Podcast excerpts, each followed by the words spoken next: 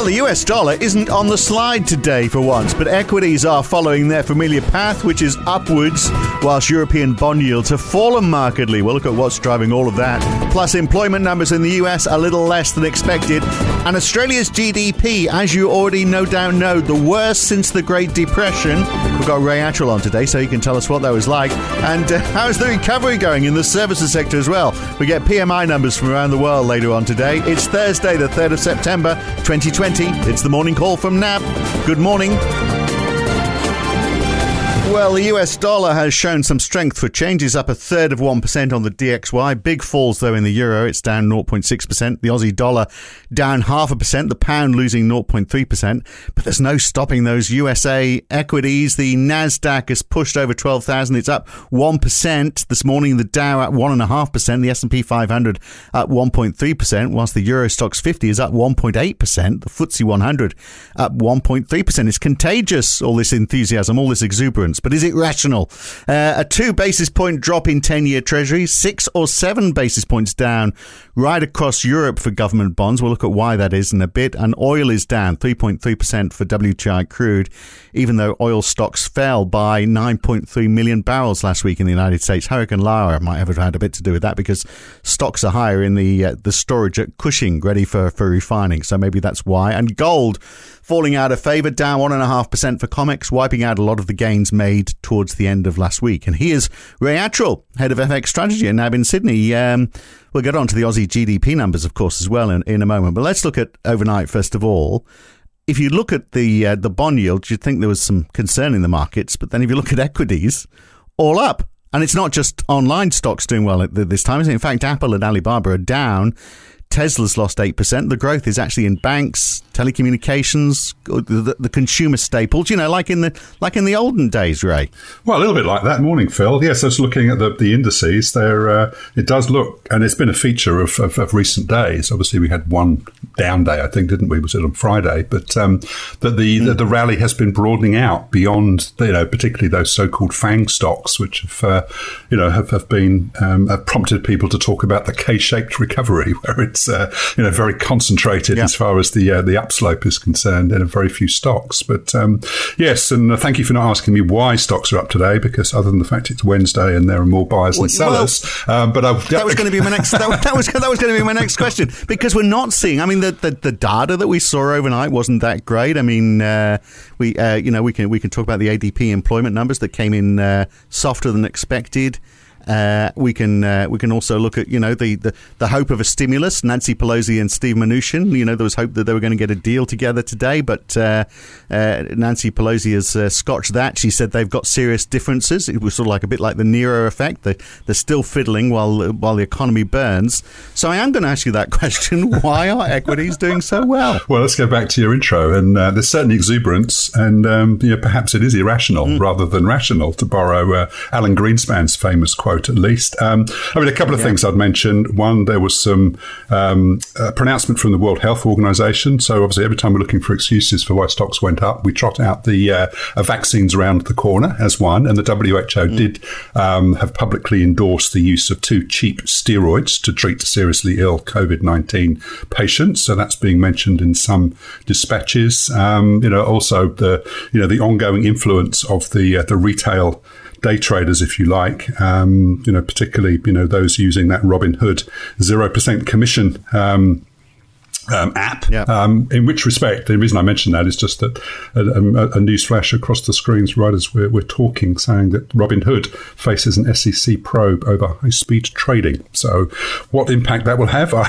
yeah, I wouldn't care to hazard a guess, but mm. um, certainly a lot of the professional investors are continuing to point to you know this sharply increased volume of retail participation, which is, is partly a result of. And that's just because people aren't sure where to put their money. So, we're getting more retailers well, saying. Obviously, they've had, not, you know, a lot of households have had slugs of income that they didn't have before because yeah. of the additional unemployment benefits, for example, and a lot of uh, ways that, uh, dare I say, people choose to uh, choose to speculate on things other than perhaps the uh, the stock market uh, have not been mm. accessible. So that that view that uh, um, those that like a flutter are, um, are, are expressing it in other markets may or may not be part of the reason here. But um, you know, other than that, I think you know we just have to you know extrapolate that you know the trend is clearly your friend, and until something more severe than things like the economic news that you've just mentioned, which wasn't flash, was it? Uh, particularly that ADP number. No. Um, you know, something's going to have to come come along to uh, to really knock the trend. And at the moment, it's not clear what that will be. Although, as we are saying in our uh, various missives, we are concerned, or, or you know, getting closer to the US election, and as uncertainty and caution potentially um, emerges in front of that, that could be something that arrests the rally, if only temporarily. But um, and then, of course, you know, we've also got the case, haven't we? That you know that we know that interest rates are going to be low. So I'm sure this is this is part of it as well. You know, the the, the push in asset prices, and obviously equities are uh, a big part of that. We had John Williams uh, from the Fed, the latest one from the New York Fed. You know, just reiterating the point that uh, you know interest rates are going to be low for for for a very long time. No, exactly, and we shouldn't underestimate the enduring influence of that. And uh, you know, certainly, obviously, we've talked about the uh, you know the Jackson Hole speech from Jay Powell last week, uh, almost ad nauseum. But um, you know, the tweaks to the Fed sort of mandate, mm. if you like, and the implications of that for the longevity longevity of ultra easy um, monetary policy settings, probably not just in the US but elsewhere in the world, um, you know, can't be underestimated as an ongoing factor when that so-called risk-free rate is going to be as low as it is for for as long as it's it's likely to be. So um, yes, so um, I yeah. think that yeah. you know is rightly in there, but on a day to day basis, it's hard to say. Well, because Jay Powell said this last week, and John Williams has reiterated it. Let's put the stock market up another one and a half percent. Is uh, um, a little bit of an oddity, isn't any it? excuse. Look, so look, you mentioned those uh, those ADP employment numbers. You also mentioned the K-shaped recovery, and if we look at uh, uh, those numbers, 428,000 new private sector jobs in August. It was less than expected. Uh, and uh, if we look where the growth is, it's the small and large end of, uh, of companies. Mid sized companies actually still um, shedding jobs. And then we had, on top of that, we had the beige book from the Fed showing signs that the, the recovery is slowing too. So uh, that they need that stimulus, don't they? Nancy and Steve Mnuchin have, have, got to get their act together.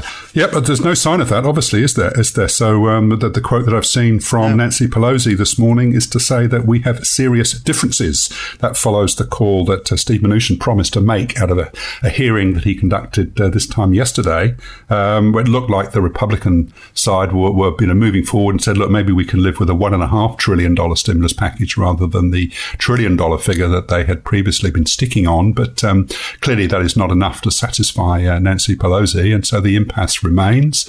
Um, and as you say, mm. without uh, resolution of that, the economy will really face some pretty severe head- headwinds. Um, you know, in October, November, which is why we think that you know the Republicans ultimately want to get a deal done. Um, the economy uh, weakening into the election is not something that you'd think that uh, Donald Trump's camp is going to want to countenance. But at the moment, we have no signs there, and, and certainly going back to the ADP numbers, um, you know, significantly undershot expectations. And as you say, the uh, indications are that uh, small businesses in particular are uh, continuing to shed uh, shed jobs. And the implication is that we get the non-farm payrolls numbers on Friday evening, um, you know, and expectations of a number north of a, of a million dollars there, uh, sorry, a million people, should I say, in terms of mm. new jobs, um, you know, looks uh, somewhat optimistic, mm. should I say, at this We'll stage. Get the weekly jobless numbers as well before that, don't we, tonight? so we'll see how much they have come down um, uh, over the last week. Now, look, in Europe, what's going on there? We had this big fall in bond yields, down six basis points in Germany, in France, the UK,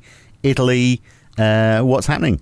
Well, um, it seems that um, people are very happy to be uh, lending their money to governments where they're guaranteed to lose money over time. And uh, perhaps it's the fact that they think they'll lose money less rapidly than, than alternative investments, at least, but there is also particularly strong demand for um, for green or ESG debt, which is interesting. Um, so, at least uh, yes. as my uh, WAG colleague in New Zealand has remarked in his daily today, then um, you know people are happily losing money, but if they're buying ESG related debt, then maybe that's for a good cause cause. So think of uh, think of investors as uh, as giving money to charity. Maybe that's why the European bond market is doing quite as well as, as it is. But uh, I don't really think there's any sort of fundamental news driving no. that. But we have seen this sort of you know exodus from U.S. markets, um, which we think is still an interest rate story ultimately, um, and and the European markets are proving to be a major beneficiary of yeah, that. In fact, we had uh, the opposite of uh, you know we had Jens Weidmann, the uh, Bundesbank president, saying we need to start reducing these emergency emergency measures sometime soon. Fiscal policy shouldn't rely on interest rates being so low over over the longer term. Uh, obviously, not many people listening to him on that one. Let, look, let's look at the, the elephant in the room. Uh, yesterday, uh, the GDP number for Australia, 7% down for Q2, more than expected. And of course, with the Melbourne lockdown, Q3 isn't going to see it bouncing back with any great vigour either, is it? No, it isn't. So minus 7% on the quarter is about 1% worse than had been expected and the worst uh, quarterly outcome that we've had on record and uh, very much driven by or almost entirely driven by uh, the weakness in consumption. So that was down 12% on the quarter. And remember that accounts for, um, you know, around 65% of GDP. So if, uh, if consumers aren't spending, then by definition, GDP is, is not going to be going up. Interestingly, looking at the savings ratio, the savings ratio ratio has gone up to 20%. So that's really telling you that all of the various income support measures, JobKeeper and the like, and the extended unemployment benefits have essentially, you know, a lot of that has been saved rather than spent because people have still got no confidence as to when they're going to be back gainfully employed or how long those, uh, you know, support mechanisms are going to remain in place. So, um, you know, if you want to see the glass half, uh, you know, half full, you can say, well, there's a lot of money there that could be spent at some future point if, as and when confidence returns, but it's uh, it's not going to stop. Um, you know, the numbers looking uh, you know still pretty poorly for, for several quarters at least. Anyway, um, so let's see. We've got the budget on October the sixth. So Josh Frydenberg is clearly talking about um, you know, wanting to do, you know, to, to come up with a five year plan is what I'm reading in the Australian this morning. And uh, there's a $10 billion figure mentioned as far as infrastructure is concerned. Although, put that in context, that's worth about half a percent of GDP. So it's not going to, in itself, going to bring us back to pre pandemic levels. Yeah, well, I mean, if you want to get consumption up, talk to Rishi Sunak in the, over in the UK and, you know, give everyone meal vouchers or, or give them a Harvey Norman gift voucher and uh, uh, see how that, uh, see how that goes. It's been tried before, hasn't it? Uh, look, what about uh, the services sector? That's uh, we'll we'll find out how that's doing around the world because we get the uh, uh the the manufacturing ISM for the US, we get the Caixin Services PMI for China, and then we get a whole swag of the market services uh, PMIs for Australia, Japan, the eurozone, the UK, and the US. This really is PMI day today, isn't it? It is, although remember that with the exception of uh, the US ISM and that China um, Caixin services, these are all final numbers, so they very rarely throw up major surprises yeah. relative to the preliminary ones. So I think it's the China and the US ones. Um, that US uh, non-manufacturing ISM is expected to effectively be unchanged at around 54.7, 54.8, which in absolute terms is, uh, you know, does say that the uh, the service sector has, is, you know, has uh, has certainly been improving in the last month or so at least. Um, and uh, and for the for the China ones, I mean, generally the message from the, uh, the, the ones that we've had so far, the official ones and the manufacturing ones earlier in the week, you know, do suggest that the economy is is, is, is still the recovery is still intact, and we expect those services ones to, to reaffirm that with a number pretty close to the uh, 54 that we had the previous. And month. look, it's not normally uh, market moving, but we get Australia's trade numbers today. Now, I'd have thought, you know, having uh, a major trading partner who's come out of the COVID doldrums faster than anyone else would sort of help your exports, which would help your uh, your trade balance. But you reckon that the, the surplus will actually fall a fair bit?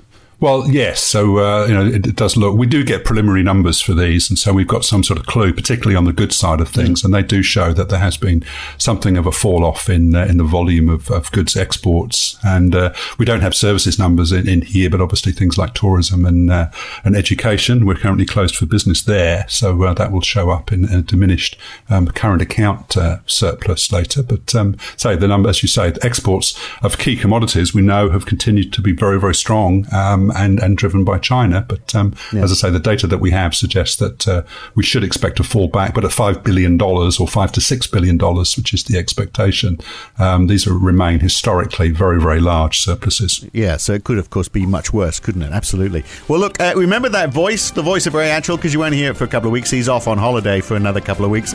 I'm back tomorrow morning, though, always. Uh, I'm Phil Dobbie for NAB. I'll see you in the morning. Have a great day.